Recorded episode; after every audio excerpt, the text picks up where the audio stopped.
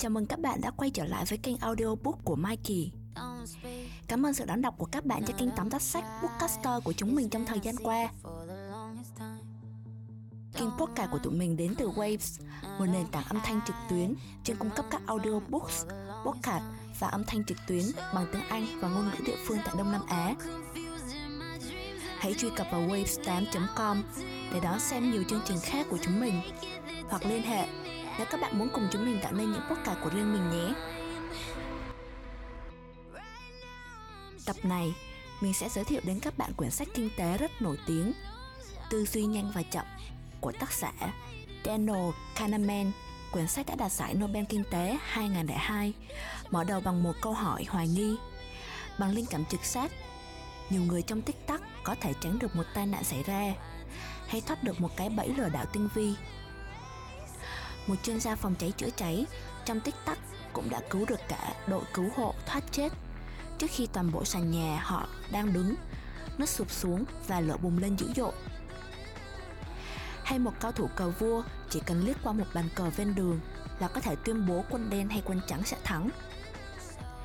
Phải chăng mọi trực giác được sinh ra bởi đầu óc của con người đều siêu việt và đáng tin?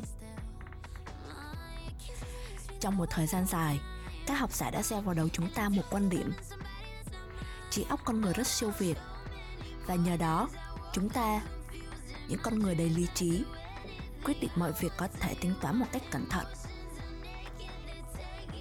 Tuy nhiên, bằng hàng nghìn thí nghiệm được tiến hành cùng người cộng sự hơn chục năm trời, Daniel Kahneman đã chỉ ra rằng quan điểm ấy là hoàn toàn sai lầm. Sau đây, mình sẽ giới thiệu đến các bạn phần nội dung của quyển sách. Có hai hướng tư duy. Hành vi của chúng ta được xác định bởi hai lối tư duy khác nhau. Một lối tư duy là tự động và lối tư duy khác là xem xét cẩn thận. Một kịch bản hấp dẫn đang diễn ra trong tâm trí chúng ta. Một câu chuyện hệt như phim giữa hai nhân vật chính với đoạn twist, kịch tính và sự căng thẳng. Hai nhân vật này chính là loại tư duy 1, bốc đồng, tự động, trực quan, và lối tư duy 2, tính toán chu đáo và có chủ ý. Chúng vừa đối đầu vừa kết hợp với nhau, và sự tương tác của chúng xác định cách chúng ta suy nghĩ, đưa ra phán xét, quyết định và hành động. Lối tư duy 1 là một phần của bộ não chúng ta hoạt động dựa trên trực giác và sự ngẫu hứng, thường không có sự kiểm soát có ý thức. Bạn có thể thử nghiệm lối tư duy này ở nơi làm việc. Khi nghe thấy một âm thanh rất lớn và bất ngờ, bạn sẽ làm gì? Bạn có thể ngay lập tức tự động chuyển sự chú ý của mình về phía âm thanh đó. Đó là hệ thống tư duy 1. Lối tư duy này kế thừa lại từ quá trình tiến hóa trước đây của loài người. Có những lợi thế sinh tồn vốn có trong việc đưa ra những hành động và phán đoán nhanh như vậy. Hệ thống tư duy 2 là những gì chúng ta nghĩ đến khi chúng ta hình dung, với phần não chịu trách nhiệm cho việc đưa ra quyết định, lý luận và niềm tin cá nhân của mình. Nó liên quan đến các hoạt động có ý thức của tâm trí như tự kiểm soát, lựa chọn và sự tập trung có chủ ý. Ví dụ, hãy tưởng tượng bạn đang tìm kiếm một người phụ nữ trong đám đông. Tâm trí của bạn cố tình tập trung vào nhiệm vụ. Nó nhớ lại những đặc điểm của người đó và bất cứ điều gì có thể giúp bạn xác định ra vị trí của cô ấy. Trọng tâm này giúp bạn loại bỏ những phiền nhiễu tiềm ẩn, và bạn hầu như không chú ý đến những người khác trong đám đông. Nếu bạn duy trì sự chú ý tập trung này, bạn có thể phát hiện ra cô ấy chỉ trong vòng vài phút. Trong khi nếu mất tập trung và phân tán, bạn sẽ rất khó khăn khi tìm thấy cô ấy. Chúng ta sẽ thấy rõ trong phần tóm tắt sau đây, mối quan hệ giữa hai hệ thống tư duy này sẽ quyết định cách chúng ta hành xử như thế nào.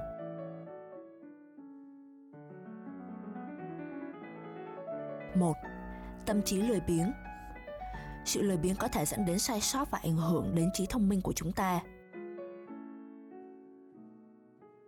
Để xem hai hệ thống tư duy này hoạt động như thế nào, hãy thử giải quyết câu chuyện chày và bóng nổi tiếng này. Một cái chày và quả bóng có giá 1,1 đô la. Cái chày có giá hơn $1 so với quả bóng. Vậy quả bóng sẽ có giá bao nhiêu? Mức giá có thể xuất hiện ngay trong đầu bạn là $0.1. Đây là kết quả của hệ thống tư duy 1, sự trực quan và tự động. Nhưng nó sai. Hãy dành ra thử 1 giây và tính toán lại xem nào. Bạn có thấy lỗi của mình không? Câu trả lời đúng phải là $0.05. Điều đã xảy ra với hệ thống tư duy 1 bốc đồng của bạn đã kiểm soát và tự động trả lời bằng cách dựa vào trực giác của mình. Nhưng nó trả lời quá nhanh. Thông thường, khi gặp một tình huống khó có thể hiểu được, hệ thống 1 sẽ liên hệ hệ thống 2 để giải quyết vấn đề. Nhưng trong câu chuyện cái chày và quả bóng trên, hệ thống 1 đã bị đánh lừa. Nó nhìn nhận vấn đề đơn giản hơn thực tế và giả định không chính xác rằng nó có thể tự xử lý được tình huống. Vấn đề cũng như quả bóng và cái chày này phơi bày sự lười biếng của tinh thần bẩm sinh của chúng ta. Khi chúng ta sử dụng bộ não của mình, chúng ta có xu hướng sử dụng lượng năng lượng tối thiểu có thể cho mỗi nhiệm vụ. Điều này được gọi là luật nỗ lực ít nhất. Bởi vì việc kiểm tra câu trả lời của hệ thống 2 sẽ sử dụng nhiều năng lượng hơn, tâm trí của chúng ta đã tiết kiệm được phần năng lượng đó khi nghĩ rằng nó chỉ có thể thực hiện được với hệ thống 1. Sự lười biếng này là không may, bởi vì khi sử dụng hệ thống 2 là một khía cạnh quan trọng của trí thông minh của loài người. Nghiên cứu cho thấy thực hành các nhiệm vụ của hệ thống 2 như tập trung và tự kiểm soát sẽ dẫn đến điểm số thông minh cao hơn cho con người. Vấn đề và quả bóng và cái chày đã minh họa rõ cho điều này. Phần tâm trí của chúng ta có thể đã kiểm soát câu trả lời bằng cách sử dụng hệ thống 2 và do đó tránh mắc phải những lỗi phổ thông này. Bằng cách lười biếng và sử dụng hệ thống 1, tâm trí của chúng ta đang hạn chế sức mạnh của trí thông minh. 2. Bay tự do. Tại sao chúng ta luôn luôn không thể tự kiểm soát được suy nghĩ và ý thức của mình? Bạn liên tưởng đến gì khi nghĩ đến từ C, cách, M? Tất nhiên là không có gì cả. Vậy điều gì xảy ra nếu bạn nghĩ đến từ ăn trước đó và giờ nhìn lại cụm từ C, cách, M xem nào? Bạn có thể sẽ đoán ra đó là từ cam. Quy trình này được gọi là mồi nhử. Chúng ta đã chuẩn bị trước một định nghĩa, khái niệm sẵn trong đầu trước khi tiếp xúc với một từ. Nếu bạn nhìn thấy từ ho thay vì chữ ăn như ở trên, có lẽ bạn sẽ hoàn thành chữ cái vào dấu cách là cảm. Mồi nhử như vậy không chỉ ảnh hưởng đến cách chúng ta suy nghĩ mà còn cả cách chúng ta sẽ hành động như thế nào. Giống như khi tâm trí bị ảnh hưởng bởi những từ và khái niệm nhất định, cơ thể chúng ta sẽ bị ảnh hưởng. Một ví dụ tuyệt vời về điều này có thể được tìm thấy trong một nghiên cứu. Trong đó, những người tham gia được kết nối với những từ liên hệ với tuổi tác như nếp nhăn, đau nhức, và họ phản hồi với tốc độ đi bộ chậm hơn bình thường. Đáng kinh ngạc là chúng ta hoàn toàn thực hiện những hành động và suy nghĩ ấy trong vô thức mà không hề nhận ra. Về cơ bản, nó cho thấy mặc dù bạn có thể trải qua nhiều cuộc tranh luận, nhưng không phải lúc nào bạn cũng kiểm soát có ý thức các hành động, phán đoán và lựa chọn của mình. Thay vào đó, chúng ta lại liên tục bị mồi nhử bởi những tác động từ hoàn cảnh của văn hóa và xã hội. Ví dụ, nghiên cứu được thực hiện bởi Kathleen Ford đã chứng minh rằng ý thức về tiền bạc chính là mồi nhử tác động tới hành động cá nhân của chúng ta. Những người có ý thức về tiền bạc, ví dụ bằng cách thông qua việc tiếp xúc với hình ảnh của tiền, thường hành động độc lập, ít sẵn sàng tham gia vào một nhóm nào đó, phụ thuộc hay chấp nhận những yêu cầu từ người khác. Một kết quả từ nghiên cứu của Ford là việc sống trong một xã hội chứa đầy những yếu tố kích thích tiền bạc có thể đẩy hành vi của chúng ta ra khỏi lòng vị tha.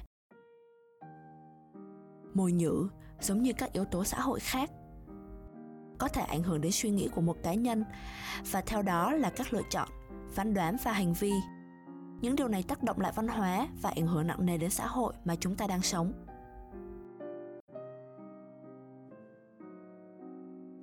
Ba, heuristic.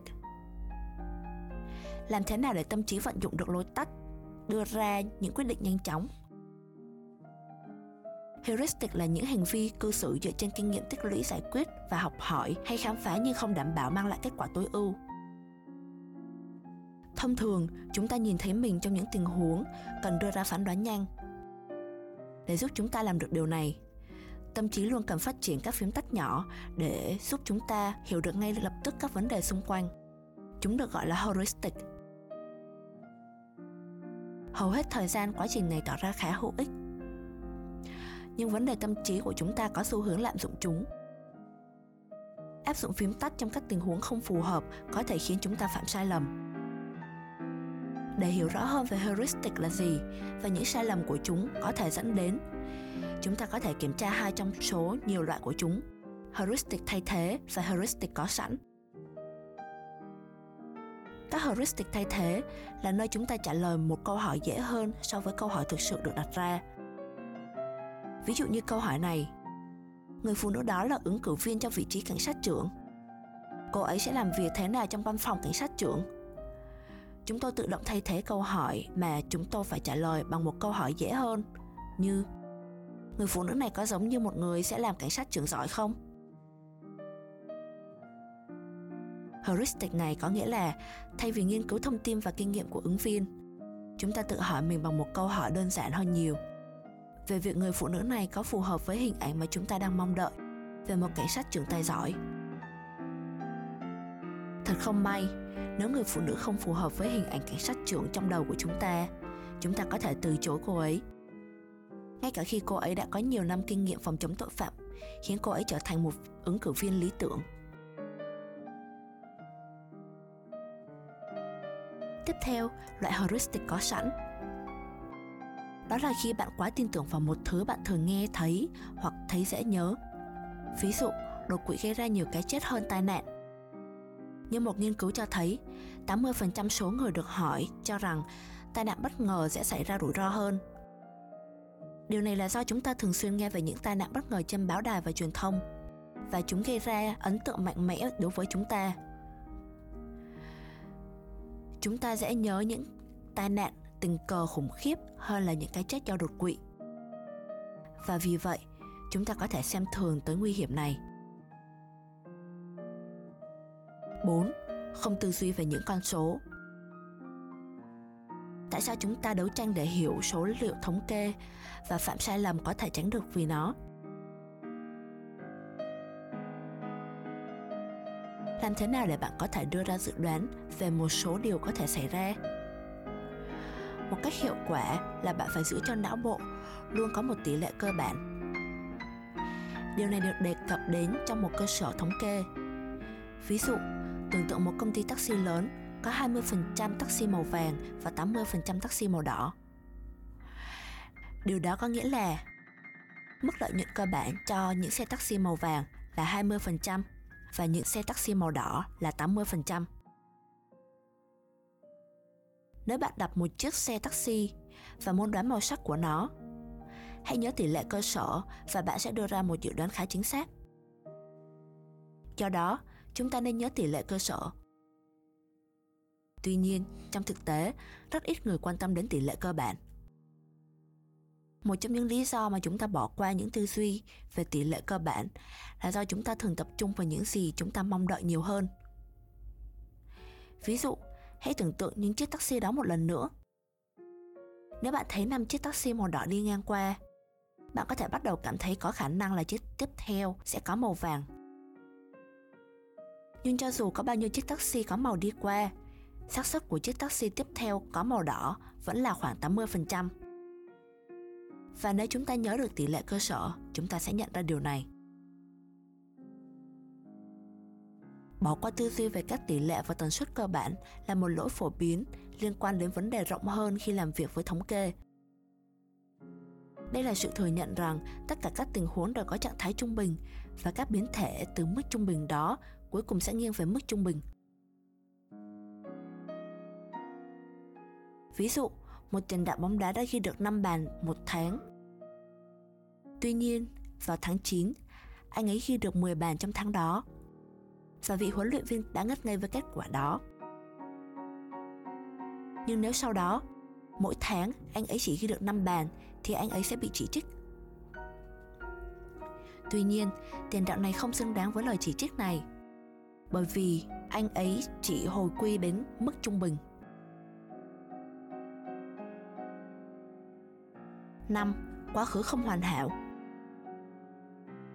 Chúng ta vẫn luôn nhớ đến các sự kiện quá khứ từ nhận thức hơn là kinh nghiệm. Tâm trí của chúng ta không nhớ đến kinh nghiệm một cách đơn giản. Chúng ta ai cũng đều có hai bộ máy khác nhau, được gọi là bộ nhớ. Nhưng cả hai sẽ nhớ đến các tình huống khác nhau. Đầu tiên, đó là trải nghiệm của bản thân, ghi lại cảm giác của chúng ta trong thời điểm hiện tại. Nó đặt ra câu hỏi, bây giờ cảm giác như thế nào? Sau đó bản thân ghi nhớ và ghi lại toàn bộ sự kiện diễn ra như thế nào, khác với thực tế. Và nó tập trung về cảm xúc. Bản thân trải nghiệm cung cấp một tài khoản chính xác hơn về những gì đã xảy ra, bởi vì cảm xúc của chúng ta trong một trải nghiệm luôn là chính xác nhất. Nhưng bản thân ghi nhớ ít chính xác hơn vì nó ghi lại những ký ức sau khi tình huống kết thúc, chi phối trí nhớ của chúng ta. Có hai lý do tại sao cách bản thân ghi nhớ lại chi phối cách bản thân trải nghiệm. Đầu tiên, trong số này được gọi là bỏ qua thời lượng. Trong đó, chúng ta bỏ qua tổng thời lượng của sự kiện có lợi cho một số bộ nhớ cụ thể. Thứ hai là quy tắc kết thúc cao điểm. Trong đó, chúng ta nhấn mạnh đến những gì xảy ra vào cuối của mỗi một sự kiện. Để có một ví dụ về sự thống trị của bản thân ghi nhớ, hãy thực hiện thí nghiệm này. Đo lường mọi người về ký ức của một cuộc nội soi đau đớn. Trước khi nội soi, mọi người được đưa vào hai nhóm. Bệnh nhân trong một nhóm được đưa ra phương pháp nội soi dài, trong khi những người trong nhóm còn lại được thực hiện các thủ tục ngắn hơn, nhưng mức độ đau tăng dần về phía cuối. Bạn đang nghĩ rằng những bệnh nhân không hạnh phúc nhất sẽ là những người chịu đựng quá trình lâu dài hơn, vì nỗi đau của họ phải chịu đựng lâu hơn. Đây chắc chắn là những gì họ cảm thấy vào thời điểm đó. Trong quá trình, khi mỗi bệnh nhân được hỏi về cơn đau, bản thân trải nghiệm của họ lại đưa ra một câu trả lời chính xác. Những người có quy trình dài hơn cảm thấy tồi tệ hơn. Tuy nhiên, sau khi trải nghiệm, khi bản thân ghi nhớ đã qua, những người trải qua quá trình ngắn hơn với kết thúc đau đớn hơn cảm thấy tồi tệ nhất. Khảo sát này cung cấp cho chúng ta một ví dụ rõ ràng về việc bỏ qua thời lượng, quy tắc kết thúc cao điểm và các ký ức bị lỗi của chúng ta.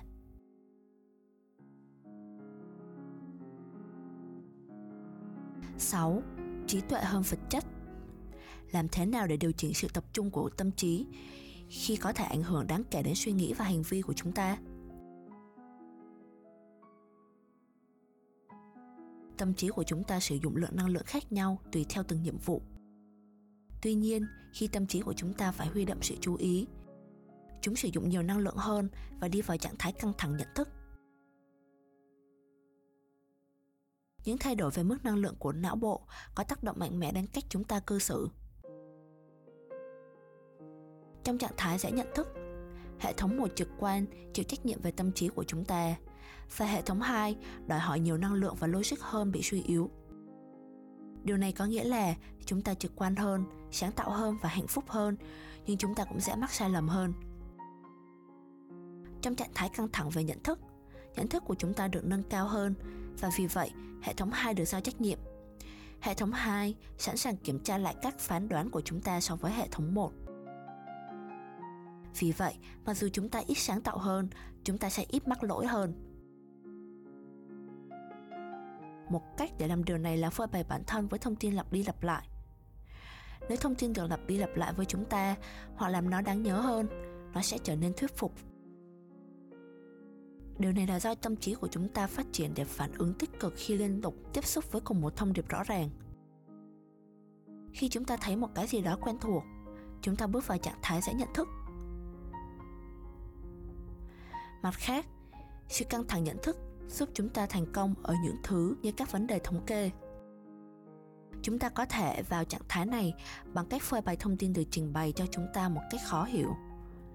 Ví dụ, thông qua loại khó đọc, tâm trí của chúng ta tăng cường và tăng mức năng lượng của chúng trong một nỗ lực để hiểu vấn đề. Và do đó, chúng ta ít có khả năng đơn giản hơn từ bỏ.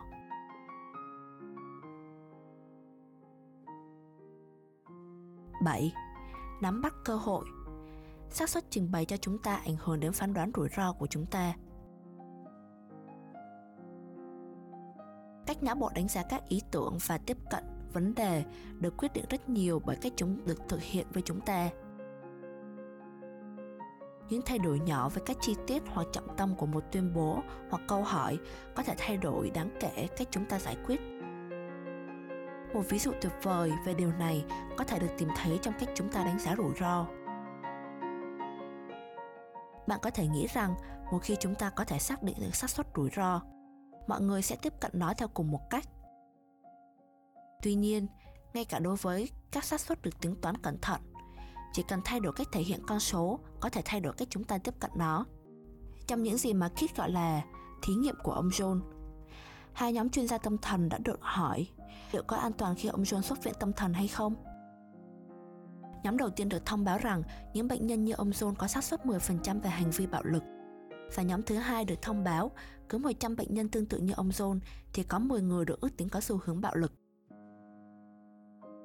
Nói một cách khác, sự chú ý của chúng ta bị phân tâm bởi những gì có liên quan đến thống kê, được gọi là bỏ qua mẫu số.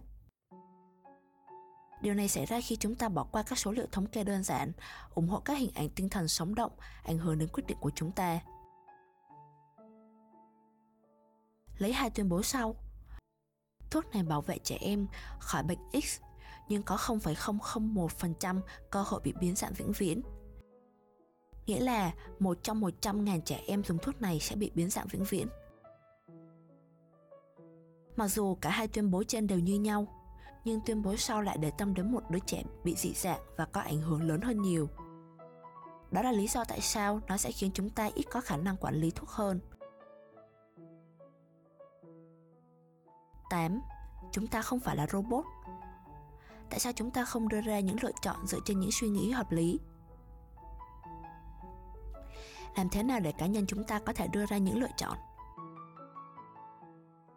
Trong một thời gian dài, một nhóm các nhà kinh tế mạnh mẽ và có ảnh hưởng đã đề nghị rằng họ đưa ra quyết định hoàn toàn dựa trên lập luận hợp lý. Họ lập luận rằng tất cả chúng ta đều đưa ra lựa chọn theo lý thuyết tiện ích. Trong đó tuyên bố rằng khi các cá nhân đưa ra quyết định, họ chỉ nhìn vào thực tế hợp lý và tùy chọn các kết quả tốt nhất cho họ, nghĩa là tiện ích nhất. Ví dụ, lý thuyết tiện ích sẽ đưa ra tuyên bố này: nếu bạn thích cam hơn thích kiwi, bạn cũng sẽ có 10% cơ hội giành được một quả cam trong 10% cơ hội giành được kiwi. Nghe có vẻ rõ ràng phải không? Nhóm các nhà kinh tế có ảnh hưởng nhất trong lĩnh vực này tập trung vào trường kinh tế Chicago, và học giả nổi tiếng nhất của họ là Milton Friedman. Sử dụng lý thuyết tiện ích, trường phái Chicago lập luận rằng các cá nhân trên thị trường là những người ra quyết định cực kỳ hợp lý như econs. Mỗi cá nhân hành động theo cùng một cách, định giá hàng hóa và dịch vụ dựa trên những nhu cầu hợp lý của họ.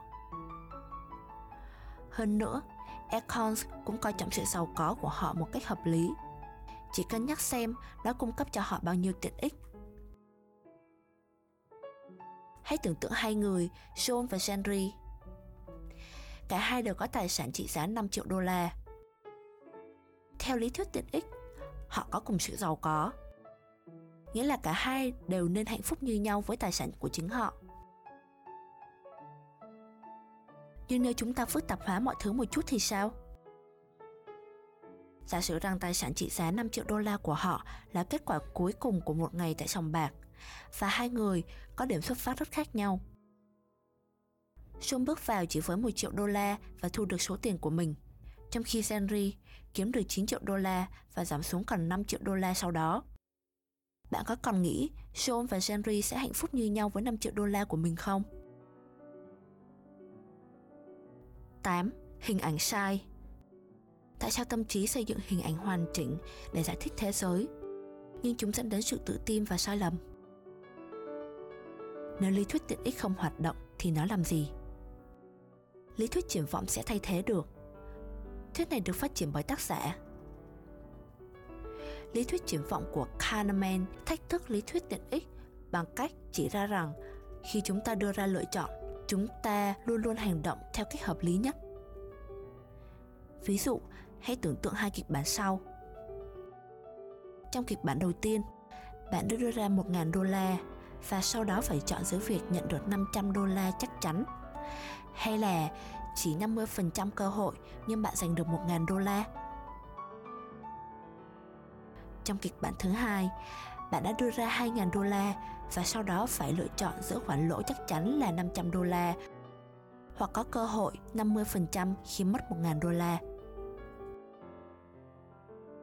Nếu chúng ta thực hiện các lựa chọn hợp lý thì chúng ta sẽ có cùng một lựa chọn cho cả hai trường hợp. Trong trường hợp đầu tiên, hầu hết mọi người chọn đặt cược chắc chắn. Trong trường hợp thứ hai, hầu hết mọi người lại chọn cơ hội thách thức hơn. Lý thuyết triển vọng giúp giải thích tại sao đây là trường hợp. Nó nhấn mạnh ít nhất hai lý do tại sao chúng ta luôn luôn không hành động hợp lý. Lý do đầu tiên là chúng ta đánh giá mọi thứ trên các tham chiếu. Ví dụ như từ tài khoản $1.000 đến $2.000 thì nếu đánh bạc, khi đạt được mức $1.500 sẽ có được cảm giác như một chiến thắng. Nhưng lần thứ hai thì có cảm giác đó chính là mất mát. Mặc dù lý luận của chúng ta ở đây rõ ràng là không hợp lý, nhưng chúng ta hiểu rõ giá trị của điểm xuất phát cũng như giá trị khách quan thực tế tại thời điểm đó. Thứ hai, chúng ta bị ảnh hưởng bởi các nguyên tắc độ nhạy giảm dần. Giá trị chúng ta nhận thấy có thể khác với giá trị thực của nó. Chẳng hạn, nếu đi từ $1.000 đến $900, cảm giác tồi tệ như đi $200 đến $100. Mặc dù giá trị tiền tệ của cả hai tổn thất đều bằng nhau. Tương tự trong ví dụ của chúng ta, giá trị cảm nhận bị mất đi từ $1.500 đến $1.000 lớn hơn khi đi từ $2.000 đến $1.500. 9. Những hình dung sai lệch. Tại sao tâm trí lại có xu hướng xây dựng hình ảnh hoàn chỉnh để giải thích về thế giới, nhưng chúng sẽ khiến chúng ta lầm tưởng và xảy ra những sai lầm. Để hiểu được cách các tình huống xảy ra, tâm trí chúng ta sẽ phản xạ tự nhiên bằng cách sử dụng sự liên kết nhận thức. Chúng ta tự dựng lên hình ảnh hoàn chỉnh trong suy nghĩ để giải thích các ý tưởng và khái niệm. Ví dụ, chúng ta có nhiều hình ảnh, hình dung về thời tiết. Khi nghĩ về mùa hè, đầu óc sẽ hình dung tới những khung cảnh tươi sáng, chói nắng hay liên tưởng đến những khung cảnh tắm nắng ngoài trời. Ngoài việc giúp chúng ta hiểu được vấn đề, đầu óc cũng sẽ dễ dàng sử dụng những hình ảnh này để ra quyết định. Chúng ta sử dụng ngay những hình ảnh này để xây dựng các giả định trong suy nghĩ và đưa ra kết luận dựa trên đó. Ví dụ, nếu chúng ta nghĩ đến việc nên mặc trang phục gì vào mùa hè, chúng ta sẽ quyết định dựa trên hình ảnh, hình dung ra trong đầu về thời tiết đó. Vấn đề là chúng ta thường đặt ra quá nhiều niềm tin vào những hình ảnh này, ngay cả khi số liệu thống kê và dữ liệu có sẵn không đồng tình với nhau về những hình dung trong đầu. Chúng ta vẫn sẽ để hình ảnh dẫn dắt lý trí. Vào mùa hè, khi dự báo thời tiết cho rằng hôm đó là một ngày mát mẻ, thì có thể bạn sẽ mặc quần sọt và áo phông ra ngoài đường, vì đó là hình ảnh về mùa hè mà bạn đã hình dung trong suy nghĩ. Và cuối cùng, có thể bạn sẽ rét run lên cầm cập bởi vì thời tiết khó chịu. Tóm lại, chúng ta thường quá tự tin về những hình ảnh sai lầm trong tâm trí của mình. Nhưng có nhiều cách để vượt qua sự mặc định sai lầm này và đưa ra dự đoán tốt hơn. Một cách để tránh sai lầm là sử dụng những tình huống đã xảy ra để tham chiếu. Thay vì đưa ra những đánh giá dựa trên những hình dung khá chủ quan của bạn, hãy tham khảo thêm các tình huống tương tự đã từng xảy ra để so sánh và đưa ra quyết định. Ví dụ, hãy nghĩ về lần trước khi bạn đi chơi vào một ngày hè nhưng nó lại rất lạnh lẽo. Bạn đã mặc gì sau đó? Ngoài ra, bạn nên tích lũy kinh nghiệm qua trải nghiệm của chính bản thân mình và dự đoán về những rủi ro có thể xảy ra và lên kế hoạch cho các biện pháp cụ thể trong trường hợp cả thành công và thất bại có thể xảy ra trong tương lai. Với việc chuẩn bị trước và có phương án phòng bị, bạn có thể đưa ra quyết định dựa trên những chứng cứ rõ ràng thay vì chỉ là những hình dung chung và đưa ra dự đoán chính xác hơn cho chính mình. Trong ví dụ về thời tiết ở trên, bạn nên mang thêm một chiếc áo khoác để dự phòng. Tóm lại, thông điệp mà quyển sách này muốn mang lại cho bạn là gì? Suy nghĩ nhanh và chậm cho thấy rằng tâm trí của chúng ta luôn luôn tồn tại hai hệ thống. Theo hệ thống đầu tiên, các phản xạ thường xảy ra theo bản năng và cần ít nỗ lực. Theo hệ thống thứ hai, các suy nghĩ sẽ có chủ đích hơn, đòi hỏi nhiều nhận thức của người đó.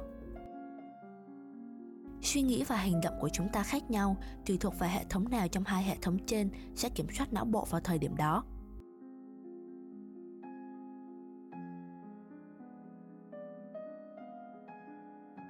Vậy, bạn rút ra được những lời khuyên gì? Hãy lặp lại các thông điệp. Thông điệp có sức thuyết phục hơn khi chúng được nhắc lại liên tục trong đầu. Điều này có lẽ là do chúng ta hình thành nhận thức và khái niệm về cái tốt theo cách khi những thứ được tiếp xúc thường xuyên, không gây ra hậu quả xấu thì chúng ta sẽ coi đó là điều tốt. 2. Đừng bị ảnh hưởng bởi các hiện tượng chỉ xảy ra với tần suất hiếm hoi, lại được thống kê và báo cáo quá mức trên các phương tiện truyền thông. Thảm họa và các sự kiện khác là một phần quan trọng trong lịch sử của chúng ta. Nhưng chúng ta thường đánh giá quá cao xác suất thống kê của họ vì những hình ảnh sống động mà chúng ta nhìn thấy từ phương tiện truyền thông. 3. Bạn có thể sáng tạo và có óc trực quan hơn khi bạn có tâm trạng tốt hơn. Khi bạn có tâm trạng tốt, một phần của tâm trí tỉnh táo và phân tích có xu hướng được thư giãn. Điều đó nhường lại sự kiểm soát tâm trí của bạn cho hệ thống tư duy trực quan và nhanh nhạy hơn. Điều này khiến bạn tăng khả năng sáng tạo.